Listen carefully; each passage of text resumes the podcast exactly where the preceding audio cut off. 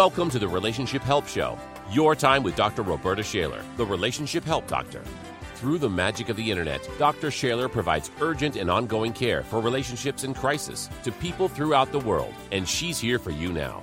Whether you are experiencing a momentary blowup or the crazy making of life with a partner, ex, child, or parent who is relentlessly difficult, you'll get your questions answered and enjoy her expert guests. Settle in with Dr. Roberta Shaler now.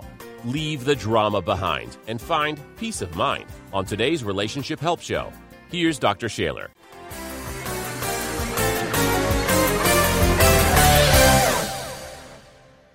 Hello, I'm so glad you're joining us again on the Relationship Help Show.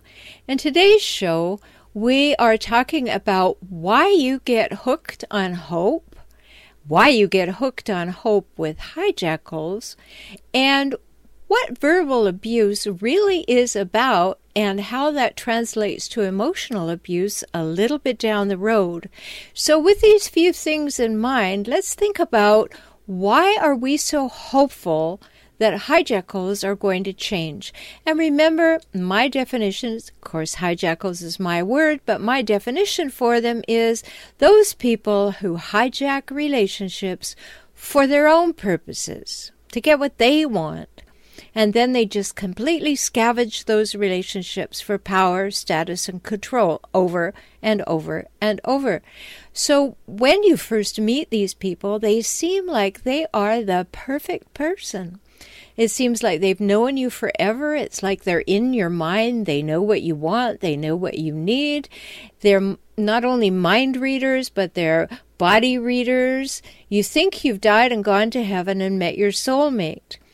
And that's the way that they charm you. That's the way they seduce you. That's the way they exploit and manipulate. And eventually you'll find that they have done some lying to you too. So we're going to talk about how we get hooked on that hope. And then we stay hooked on it because we keep hoping to see that initial person back in our lives, even though they keep showing us they're not that person, that they have changed, that they don't care, they don't have any feelings, they're not interested in you any longer, they don't care what you think or feel or need or want, and yet you keep hoping that they will go back to being that person you first met. And that just doesn't happen. So we're going to talk about that, and we're going to talk about what makes us susceptible to hijackals. Why can't we see what's really going on early enough to say no to it? Well, there's some really, really good reasons for that, so we're going to talk about that. And uh, if you need to know how to spot a hijackal, remember just go and get my free ebook, How to Spot a Hijackal, at hijackals.com. If you're not sure what we're talking about, that'll tell you quite quickly. It's a short read. And then my guest, Shirlene Reeves. She's my friend, she's my colleague, and she's the author of the new book, Selling Through the Heart, which will come out soon. But what she's going to share today is her story of having been with hijackals, actually being married to hijackals, and how she was susceptible to hijackals and what it took to figure that all out. Because no matter who you are, a hijackal can pull the wool over your eyes if you don't know the signs and symptoms, the traits, the patterns, and the cycles. So very important to know. And if you don't know those things, then you think that everybody is like you, that they're trustworthy and they're good, and you're looking forward to reciprocal, equal, mutual relationship, and it'll all be great. But Shirlene Reeves is here to tell you how that wasn't the case in her life, and how she had more than one hijackal before she learned what was really going on, which is not uncommon at all. I've had clients who have been married to two or three of them before they figure out the whole dynamic. It's not uncommon because why we find hijackals attractive and why they're attracted to us has to do with our upbringing and the things that we are looking for and things that we are seeing, and in particular, things we're not seeing. So, as I mentioned, we're going to talk about verbal abuse and how it's more common than you might think. So, some tips for recognizing it.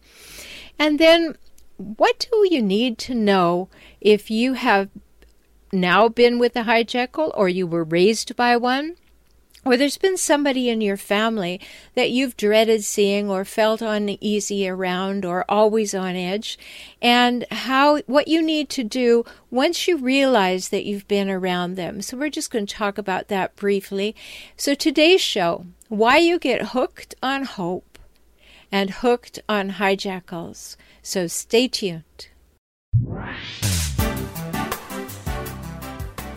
Hello, this is Dr. Roberta Shaler. Are these stories and questions on today's show sounding familiar to you? Are you ready to say no more to the abuse from toxic people in your life? I'm so glad. You matter and you deserve to have real love, true love in your life. Love from yourself and love from others. Not that demeaning, discounting, and dismissive masquerade that a hijackal pretends is love. I can help you regain yourself, your self esteem, your self confidence after a life with a hijackal, whether it was your partner, an ex, a parent, or a child. Let's work together now. For individual sessions or small group coaching, visit 4relationshiphelp.com slash join. Talk soon.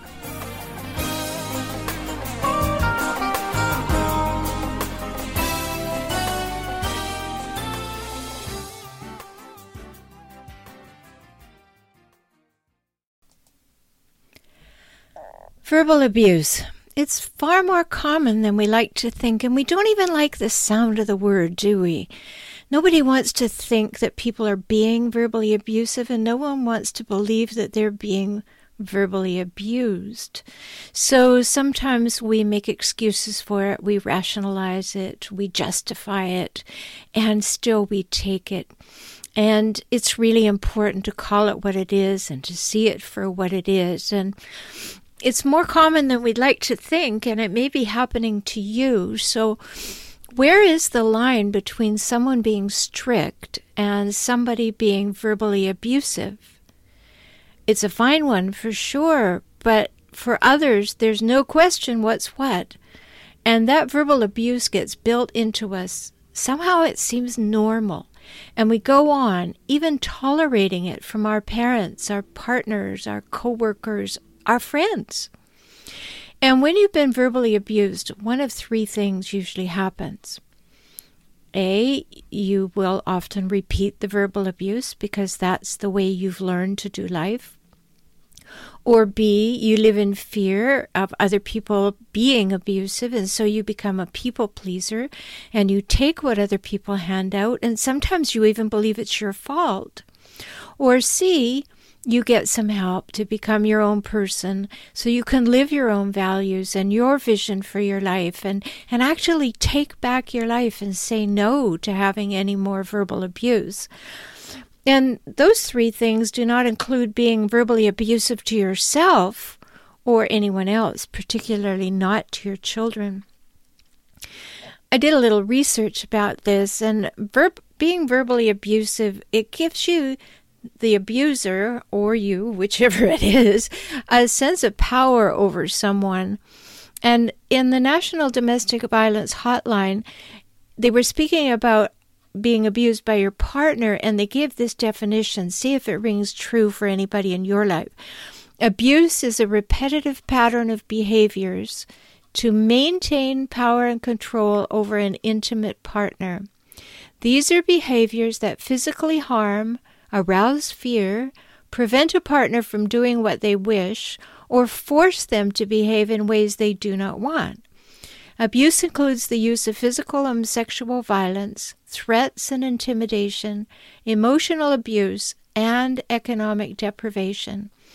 Many of these different forms of abuse can be going on at any one time. Wow. That's scary. And to think that it's more common than we would hope is also scary. And you know, I know a lot about this, and that's why I do the work that I do, and that's that's why I want people to know about it. Because my mother was both verbally and emotionally abusive. Now, did I know that when I was a kid? I did, but I didn't have a name for it. And I didn't know that everybody else's mothers weren't doing that when I was very small. It just felt really bad. And I hated the way she constantly put me down, found daily things, sometimes hourly things to criticize. And one of her best was how often she told me she had never wanted kids. I guess there's no question why I'm an only child. So even though it felt all wrong as a child, I, like all other children, was powerless to define another way of thinking about myself than what my mother served up every day. And you might be eh, having a recollection of that experience yourself. And where was my father in all this? Well, he stayed away from home as often as possible. He couldn't stand her either. So, looking back, it's not surprising that he decided to become a commercial fisherman when I was very young. He had then an ironclad reason for being away six months of the year. Not surprisingly, all he was going through, he had serious health issues, and that put him in the hospital for uh, most years for at least three months during his time at home, and the rest of that time he spent it in the pool room and in those days, the pool room was off limits to women. So he figured it out. He figured out how not to be around her. But in figuring that out, he failed to realize that he left me with her. That was not a great choice. So, another phase of abuse in my young life my father wouldn't come home on time for dinner, of course. He didn't want to be with my mother. And so my mother would drive me to the pool room and force me to go in and get him. Do you see how that's abuse? I hope so, because that's just not appropriate on any level. None of us are alone in this, although most of us felt very alone. In fact, the Center for Disease Control and Prevention, December 17, 2010 edition, they said that about a quarter of the more than 26,000 adults surveyed reported experiencing verbal abuse as children. Nearly 15% had been physically abused, and more than 12%, more than 1 in 10, had been sexually abused as a child. Almost one in five people had lived as a child with someone who was depressed, mentally ill, or suicidal. Wow. Okay, so if you think you're the only one having that experience, now you know there's a whole lot more people going through it too, or have gone through it. And because it starts to become horribly, quote unquote, normal to those who have experienced it, you just don't see it at least not in the beginning. You may see it in other people, but not in yourself. You may not actually get in touch with what's happened to you, if you ever do, until you're trying to figure out why you can't find love, or why you're in a relationship or relationship after relationship that just isn't working. When the pain and loneliness, yeah, remember that it can feel terribly lonely in a relationship when you're you've had this in your background. When that pain and loneliness become too much, you finally get some professional help. I hope you do anyway. And that's when you uncover what you absorbed in your early life intentionally.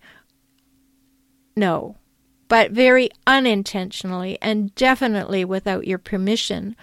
And when you uncover that that's been part of your experience, you will also begin to see that it has been silently sabotaging your life. So when you get some help, and I help my clients with this, so I know when you get some help, you learn some really important things. You can heal. You can stop feeling there is something wrong with you. Hooray!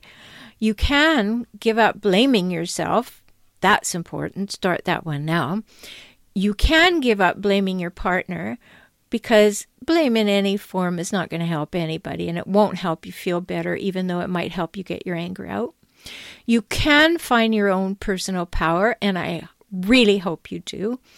And you can release yourself from the shackles of the past and feel free. In fact, it can give you a whole new lease on life.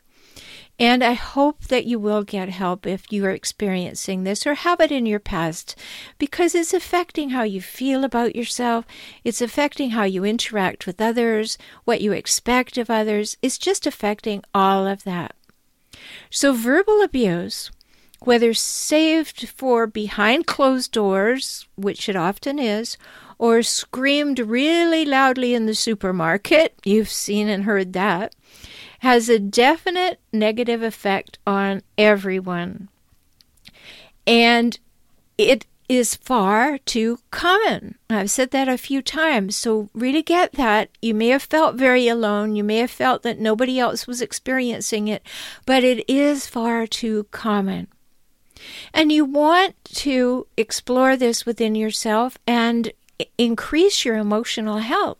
So you need some insight, some support, and some strategies for dealing with it because it can be keeping you from experiencing the love and respect and safety and relationships that you're longing for.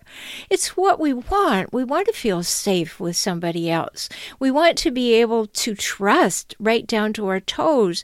And when we've had this in our past, we find that very, very difficult. And you know what I'm talking about because you look at everybody, you want to trust, but can you trust? Are you going to be safe with them? So, not getting help and still experiencing uh, the effects of verbal abuse, that's just too high a price to ta- pay. And it keeps taking a toll on you. So, get some help to see it and name it and eradicate it from your life. You really deserve that. Talk soon.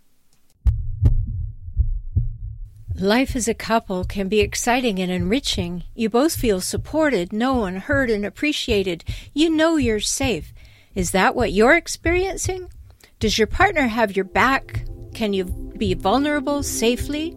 Do you trust each other fully? Would you say you are emotionally intimate? If not, things can get much better. I'm Dr. Roberta Shaler, and I work with couples just like you all over the world by video conferencing. If you want a world class relationship, learn how now. Visit 4relationshiphelp.com slash join and schedule a time to work together.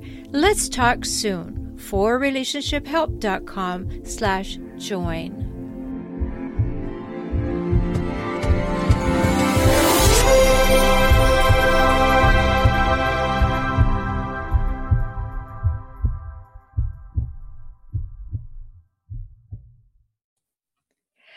Today, I'm really excited to have as my guest a friend of mine, and and I'm so happy that she came on the program because she's had some experiences with those relentlessly difficult people that you know I call hijackals. Those are the people that hijack the relationship for their own purposes, and then they proceed to scavenge the relationship at every opportunity for power, status, and control. And many strong and successful women have had these people in their past. So, my friend Shirlene Reeves is here with us, and she is one of only 253 certified financial educators in the entire U.S. She has a web TV show, she has a syndicated radio show, she's the publisher of Wealthy Women magazine, and she does so much more. In fact, she's just written a fabulous book that's going to come out soon, and it's called uh, Selling Through Your Heart so you're going to want to watch for that and we'll want to have you back on so that we can talk more about that but she helps you find answers for transforming your business and uh, developing confidence, setting the stage, and getting your word out. So, welcome to the program, Shirlene. Thank you, Roberta. I'm so grateful to be here. This is really fun today. It is. And and as I said, you've had some experiences with these very difficult people and look at you. You've survived and gone on and thrived. You were thriving during the relationship, which many strong women do. But then there is this aftermath that you have to go through to say, what happened? How, how have I lost any part of myself? So tell us your story. Well, boy, this is a story you'll find very interesting. And I'm so glad I met you, Roberta, because I really never knew the term hijackal until I was introduced to it through you. And I've actually had three of them. And I love to tell the story that I've made a fortune, multi millions, three times over. But every time I lost that money because I was married three times. So, and then they wipe you out because they think they can do better than you do when in essence you really built the business and then they walk away. And if the reason I wrote the book, Selling Through Your Heart, is because I, if I hadn't had the sales expertise that I have, I never would be where I am today. They would have wiped me out three times. Wow. So imagine that. Now you're thinking your relationship is a little bit rocky, and then you hear somebody who has survived and thrived after three relationships that in her words right wiped her out.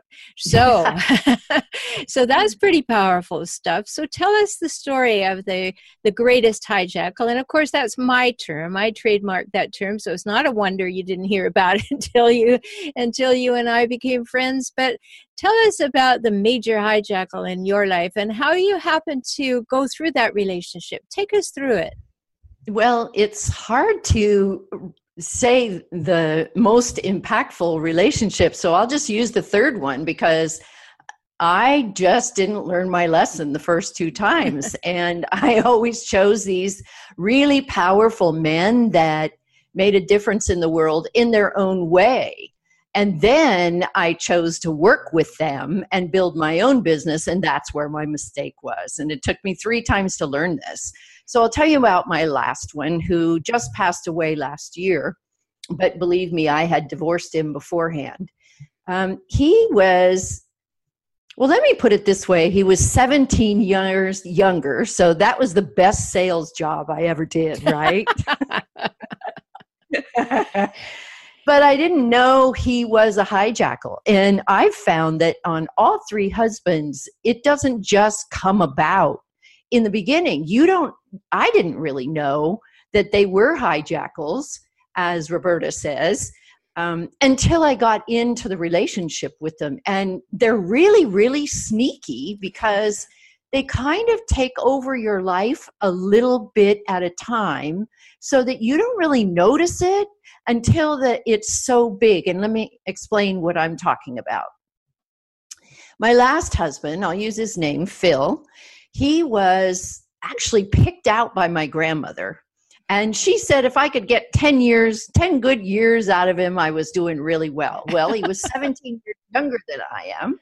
And so that's why I say it was quite the sales job, right? And she said this to me when he was just 24 and a half years old and she couldn't see she was blind and she didn't see him running up and down the hallway in her wheelchair because he was bored at the nursing home so I married him because she said she thought it was a really good idea. And I thought, okay, this is my third time. This is my last time. I'm not going to get married again. And I had built this business and I had so many wonderful contacts. I, I built it from zero to multi millions and brought him in to do the management because that's not my favorite thing to do. But what happened is over time, he decided he was going to pay himself whatever he wanted to pay himself. So suddenly he had a lot of bonuses that the corporation had no idea about. And also, he had locked me out over time, a little bit at a time, of all the passwords in the business. So I couldn't even get into my own system. I couldn't make changes. I couldn't see what he was doing. He literally took over all the money. And then he would call me sometime during the day and say, Oh, I gave us bonuses. I just wanted to let you know. And I was like, Well, who voted that in? We have a board that has to vote in those bonuses. You can't just take them. But he was doing that. And then I'd say, I want the password to the system. And we'd have a big argument over that. And then he'd give me the password, but as soon as he gave me the password, he would change it. So it was all about control. And over time, he took over all the control of the money.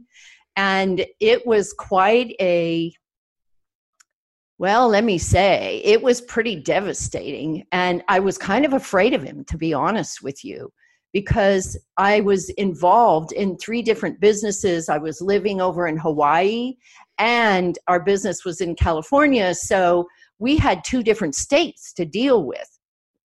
And I'd been through two other divorces in California. So when I say wiped out, I really mean wiped out because California is a community property state. So you have to give away half of everything you've got. And it really, by the time you pay the attorneys and you do the get through the divorce and all that, then suddenly they have the majority of your money somehow. And then I'd have to start over and do a new business. Well, this time, Hawaii's a little different. So I was able to show the judge all the money that he had spent and that's what you have to do is take control and get the power on your side. So i called our business attorney i called our business accountant and i said hey you know we need to lock this guy out of the system. And the smartest thing i ever did and i, I want to tell your viewers if they have a business is to make sure if you have a corporation to get one more share than they have and that's what I had done sometime before. And he was quite the alcoholic, also. So his memory wasn't as good or as crisp as it should be. And I wanted to have a woman owned business so that I could get contracts from the government. And that's how I got that one more share, which wow. subsequently forgot. well, let, let's just stop right there because there's a huge story here. Uh, you're talking about some very, very important hallmarks of hijackals. And so I just don't want us to get too far ahead in the story to point out that the charming bit at the beginning is a very, very, very important tell because that's the way they are. They're chameleons. They'll be whomever you want them to be. It's like they can read your mind. They're in your soul. And you tend to think you've died and gone to heaven because here is this fabulous person who seems to really love you and want to know you and give you everything they possibly can. So, if anybody listening has had a person that treated them that way, don't beat yourself up about that because yeah. that's what they do. And you just are believing that you deserve to be treated like that, and you do. But as you're learning from Shirlene's story, that changes. And you may have learned that in your own story too, that pretty soon things start to slowly erode. I've even worked with someone who, the day they got married, it's it went completely south within two hours of their marriage. So it's really important to know that these people will take over things. You know, we need to watch the way we're languaging things too, because we often believe that they have our best interest in heart, and so we agree with them to help them like you said, take over the management of the company because it's not your favorite thing to do. Wow, what a carte blanche for a hijackal. I get to yes. manage I get to manage the company and do whatever I want to do. And that's the way a hijackal would have seen it. So how long before you had woken up and smelled the herbal tea and said something's really going sideways? How long were you married?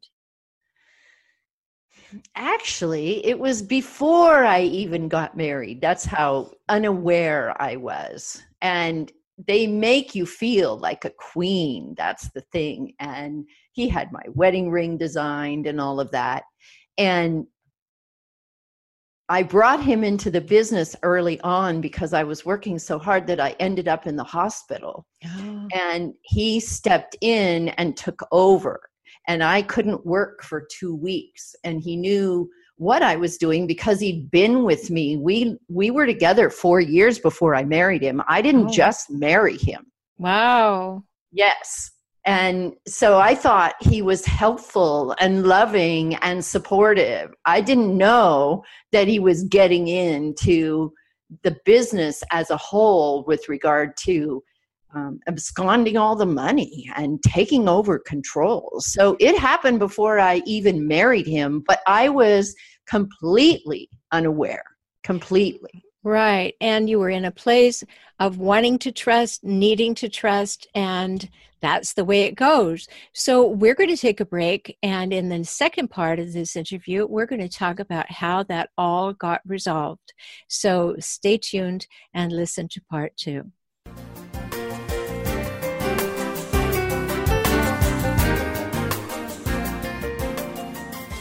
Hi, this is Dr. Roberta Shaler. Handling hijackals is exhausting. It's never ending, an endless cycle of crazy making, alienation, and constant drama. And cycles are difficult to step out of. I know because I've been there too. And that's why I reach out to you to offer the insight, skills, and strategies you need to heal. My small group programs, Handling Hijackals and Hijackal Recovery and Rediscovery, will shortcut your journey to healing to save your sanity and to stopping the crazy making. Visit 4relationshiphelp.com slash join now and let's talk soon.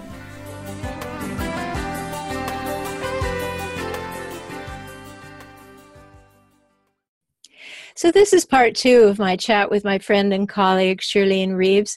She's a certified financial educator, a TV show host, a radio show host, and she's just written a great book called Selling with Heart.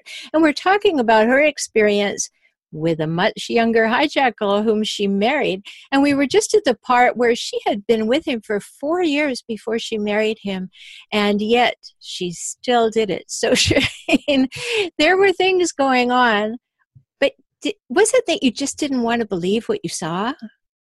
Absolutely. And I wasn't even aware really of what was going on. I was so busy trying to run the business that, and I had so many orders. I had like 90 orders a day. So I didn't have time to really focus on what he was doing in the background. I was just glad to get through every day. I know you felt that way sometimes, right? Sure. Um, but you know, once you've been with a hijackal, and I've been with some too, uh, you don't trust too much. So I, you know, one of the results of that is that I am probably a little hyper vigilant about letting anybody do anything in my business, and I bet you are now too. Oh, absolutely, absolutely. In fact, you know, I never know if somebody that I'm dating is going to turn into that person. well, that's what happens, you know, even when you've left a hijackal and you've healed, and that usually takes about 18 to 24 months if you do the work, a lot longer if you don't. Um, but then you're always got that one thing sitting out there can I trust this person? Is who they're presenting themselves to me as the real person? Or is this going to turn and you're always a little bit more cautious? It just goes with the territory. Well, you know, uh, it turned so slowly that I really didn't notice. And he didn't take over the accounts and start giving himself bonuses until after we were married. But Smart I didn't guy. know what a hijackal was. I had no concept. And I just, I thought it was me on the last two marriages because I thought it was me and my problem in who I was attracting. But now I just find out that they're out there. And because I was raised by a hijackal, yes, it's what I was comfortable with. Exactly. And and it's subconsciously familiar. Mm-hmm. Um, because long before we had language, when we've been raised in a family, there's a hijackal parent. Long before we had language, we're picking up how life goes, how relationships go, how I'm supposed to be, how I can get those giants to keep feeding me. So we just pick that up. And so it becomes part of the fabric of our being, and it seems all too right. It just seems familiar there may be a little piece of us that doesn't like it much, but we always say, oh, well, that's the way it is. So, yeah, mm-hmm. you're right. I didn't really know any different, to be honest with you. It was really when I started watching the money and seeing what was going on with the money and getting shut out of my own computer system that I had to call on the attorney and call on the accountant and say, hey, what are we going to do about this? And because I had that one more share, it gave me all the power in the business. So I was able to ultimately shut him out. And that's what I needed to do. Yes. And with your business acumen, you had people to turn to, you had them in place, and you had them already knowledgeable about your business, so you could get an instant answer, which is really great. But there are many people who have not got that savvy in the business world, and they have horrible stories too. So mm-hmm. if by chance you're thinking about going into business with someone, make sure that you take note of some of the things we're talking about today because hijackals are, are they're, they're much as we might like to think that they're doing it on purpose and they're just trying to to make a mess of our lives they're not they're doing it because they only know how to survive in the world by doing things like that, by taking and having power over other humans and taking as much control as possible. Now, you had a special case there, Charlene, because he was able to keep that under wraps for five years almost before he really started setting off some warning bells. That's rare. Well, you know, I got to say, when I look back, when I look back over those four years, I saw that he would get between me and my friends and he'd make it sound like he was defending me in whatever the situation was, even if I didn't need defending. And so I kind of thought he was my hero. I thought that he was on my side, and he did that time and again. And without realizing it, I started losing friendships also. And he also caused problems in the family, tremendous amount of problems in the family. And that's what they do. Mm-hmm. You know, mm-hmm. I had I had a person come to me the other day and they said, you know, I've I've done everything I possibly can to keep this person happy and in this case it was a woman I was talking to. So everything I can to keep him happy. I've turned myself into a pretzel. I've made myself into a doormat and I went to tell my mother about how awful it was and my mother said to me, oh you're you're just not seeing him correctly he's a wonderful man mm-hmm. now i mm-hmm. had that experience in my life i married a hijackal i tried not to marry the guy i sent him packing i did everything but my mother and my godmother whom i really really really trusted she, they both prevailed upon me after a year of separation because he'd gone to them and worked them over mm-hmm. and then you know well you just this poor man he loves you desperately and he wants you know to have you as his wife. And who do you think you are to turn him down? And you know i got guilted into my first relationship with a hijackal even though my radar was on high alert and i'd kicked him out of my life. So i understand completely what you're talking about. And and they do come between you and your family just like that you know they this guy went and prevailed upon my family played the victim you know did everything he could to get the family on his side. And then when i left him they just thought that i had done a terrible thing. And that's the way it goes. So take note it could happen to you too. So how did you get out of this?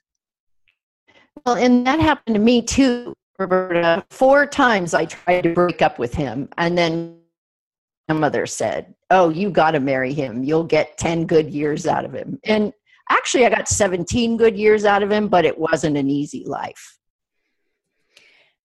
Ah, yes. Well, it never is an easy life with a hijackal because you're second guessing yourself all the time. You start to question your own sanity like, am I seeing this correctly? Is he really doing that? Who would do that? You know, one of the hallmarks of hijackals is what I call incredulity. If you have a person in your life or somewhere in life in general, and when they do or say something, you end up saying, Who does that? Who would ever say that? Who would ever think to do that? That's a good clue that you may have a hijackal in your life because they are doing things that are so outrageous that you think it must be you and your perception, not them and their behavior. And that's not true.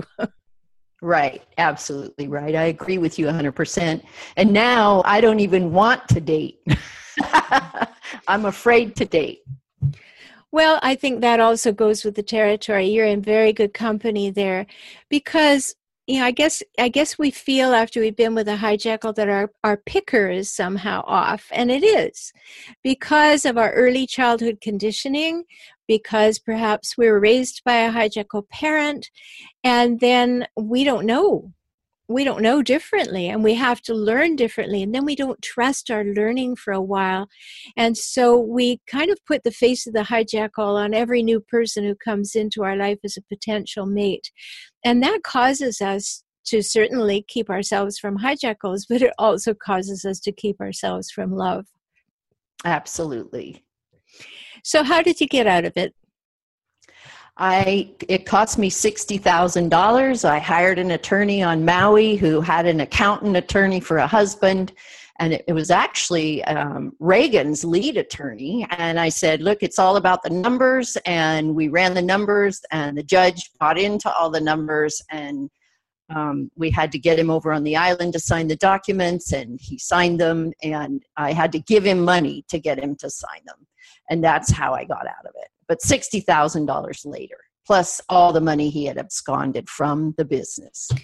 Right. That's actually in some in some situations I've heard of, that's not even a high amount of money. You know, I think you were fortunate that you were on Hawaii. I think you were also fortunate that you already had attorneys in place.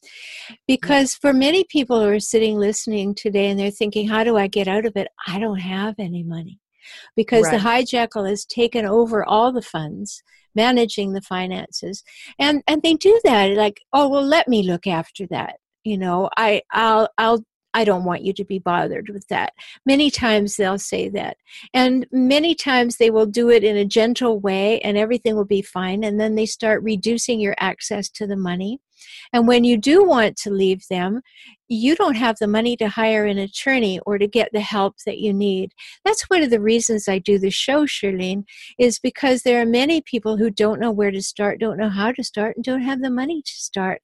And I really want them to wake up and say, wow, I think I'm in that situation. I'm with a hijackal. So, how long after you got a divorce did it take you to actually feel like you could relax? Oh my, it was quite a while because there'd been so many challenges with the business, and he kept trying to steal money after that. So I had to, one step at a time, get him off of everything. And it, it wasn't easy. And, and I have to tell you, Roberta, other than the 60,000, there was another 240,000 in cash that he had taken out of the account. So it wasn't just 60,000. No. And I had a payroll of about 150 15,000 every 2 weeks. So him taking the money out made it very difficult for me to pay my payroll. Right. Yeah. So, you know, I love the fact that you said earlier that your greatest sa- sales job, selling from the heart, was having a 17 year old younger, 17 year younger man uh, marry you. Now, would you ever consider selling out that way again? No, never. No. So I, I bet that you have the wisdom now, and I know you do because we're friends and we talk, but you have the wisdom to know that if you have to sell yourself to someone else uh, or sell them on the idea of being in relationship with you, that's a good job to fire yourself from. Yes, I'm not doing that again. No, no, way. I'm sure you're not. And now you have this wonderful new book coming out, Selling with Heart, and it's um, it's about empowering relationships for financial freedom. And you could tell from hearing Shirlene's story that she's been through a lot. Not only has she educated herself to be one of only 253 certified financial educators in the US, but she can share that wisdom with you and give you all the insights that you need in her new book. So, any last words, Shirlene, of wisdom for someone who is in a relationship with a hijackal and realize they need to get out? Oh, I just say if I'd known about you at the time, it would have made a whole difference in my life and what I experienced. So, if you're in that kind of situation, by all means, connect with Roberta because she's got the answers. I had no one to go to for the answers. And believe me, she knows how to work with these people. And I think she can give you some really good insight and some tips on how to move forward eloquently so that you don't lose everything like I did three different times. Oh, well, that's a great endorsement. Thank you for that. And thank you so much for sharing your story with everyone. My guest is Shir- Shirlene Reeves, and you can find her at maximizeyourwealthnow.com and watch for her upcoming book, Selling from the Heart. Thanks so much for being with us. You're welcome. I enjoyed.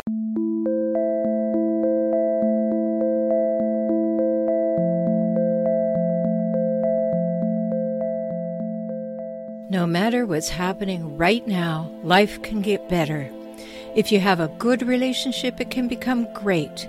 If your relationship is in trouble, we can find a solution. The good news is that it's in your hands to start. The not so good news is that it takes time, new insights and skills, and a whole bunch of willingness. But who would settle for less? Not you, right? Good. You want to feel seen, heard, known, accepted, and appreciated. You want honesty, safety, trust, respect, and reliability too. Read my book, Kaizen for Couples, available for download at couplesbook.com. Start there, and let's talk soon.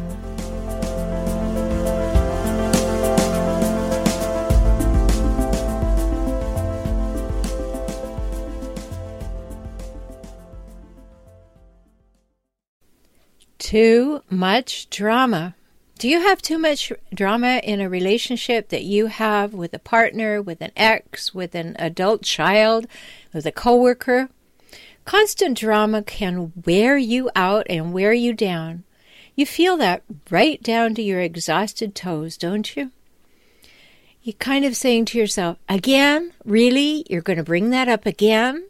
Or, it's all your fault. I don't even know why I stay with you. That's what you hear. And the other big drain that drags you down is the constant hope that things will magically change. You keep investing in the idea of change, but you don't initiate the change. Too much drama in my relationship means that at some level you're putting up with it, enabling it, or condoning it. I'm sorry, but at some level you're allowing it, and you have to make the change. So, does that sound familiar? If so, know that nothing will change until you change. I'm sorry, but it's true. When there's a bunch of drama present, predictability cannot be present. When drama is present, you cannot even think straight. You're caught off guard. You react rather than respond. It becomes a pattern, and you've become part of it. The issue is can you see it? The one big thing you have to do to stop the drama is to know yourself well enough to set, express, and maintain strong boundaries. I know that's really easy for me to say and really hard for people to do. So, how do you do it? A boundary is the line between what is all right with you and what is not all right with you. So, let's use the example of name calling. You don't like it when your partner calls you a slob or a nag or a loser or a failure, right? I mean, who does? So, yet some people put up with it. And that's the moment when you want to express a boundary. It would sound like this Name calling doesn't work for me. I get angry and stressed when it happens. I am triggered and angry because I feel diminished by it. I'm happy to talk about difficult things with you. However, when name calling starts, I'm going to leave the conversation because it's going nowhere good. Could you do that? The most important thing when you're expressing a boundary is to make it stick. After you say something like that, something like name calling doesn't work with for me, I get angry and I get upset and I feel diminished can we do without the name calling so that we can have a great conversation and stay conversing? So you've got to make it stick. So you say that, and then it happens again. The name calling starts again. And the next time your partner calls you a witch or a deadbeat, you say, I said I would leave a conversation when name calling starts, and I'm going to do that now. If you want to talk about this further, we can do it at a later time when there is no more name calling. And leave. Make it stick. Too many people make empty threats without ever setting boundaries. There's a big difference between a threat and a boundary. So they get frustrated and angry and stressed or depressed, and then they go into shutdown and they threaten to leave, but it's really just something that they say in order to make the pain go away, to stop the conversation, to shut it down. And so they threaten to leave, and it's kind of a half hearted attempt to change the conversation. But they stay. the boundary is never expressed, the resentment builds, and trouble boils up. Now, you need to know you have every right to express your boundaries. That's simply saying, here's where I end and you begin, where it's okay for us to stay in relationship. And if you don't tell somebody what your boundaries are, don't think that you're with a mind reader and they're going to magically figure it out. That's your job. You need to be able to express your boundaries. And if you're with a hijackal, it becomes particularly important for you to do that. Not because the hijackal is going to magically start respecting your boundaries, but because you are strengthening and empowering yourself to have those boundaries. And every time you set them, they get stronger and they get more meaningful, and you get them reinforced within yourself. It may or may not do anything with the hijackal. In the beginning, they won't believe you at all. That's why you have to learn to make them stick. So you have absolutely every right to express those boundaries. And you should. But you must make them stick, because otherwise your partner will just laugh and trample over you further. So, what are you going to get? More drama. Too much drama in my relationship? If that's what you're saying, what are you putting up with in the drama department? What drama are you causing? What drama are you perpetuating because you won't stand up and set your boundary? You're not going to threaten anybody. You're not going to put the fear of God in them. You are simply going to say, This is okay with me. This is not okay with me. What can we do about this? Or I would prefer this. Or if you keep doing things that are not okay with me, I am going to leave or I am going to leave the conversation. And then make it stick. Because we're in a relationship that has too much drama, we can complain about it a lot, but if we're not willing to do anything about it, we become part of the problem. So, what are you putting up with in the drama department? Good question. What drama are you engaging in and maybe even causing or maybe perpetuating? Don't be afraid to set boundaries. You have that right. You take up breath, you draw you draw breath, you take up space. You have the right to be assertive about what you think, feel, need, and want. Therefore, you deserve to speak up for what you need and want. So take these actions and see how you can improve your relationship, particularly improve how you feel about your part in the conversation. That will help you step away from the drama and not be part of it I'm Dr. Roberta Shaler. I'm so glad that you're listening. Please visit me at 4relationshiphelp.com. And if you have one of those relentlessly difficult, toxic people in your life that I call hijackals, be sure to visit hijackals.com. Talk soon. There you have it. If you want more, you can work with Dr. Shaler directly. She's eager to help you resolve your relationship issues. Have a question? Call in early to next week's show to talk with Dr. Shaler on air. Get her expert insights and advice by subscribing to her blog, newsletter, and YouTube channel. We're here for you. Don't be a stranger. Join us again next week. And in the meantime, visit 4relationshiphelp.com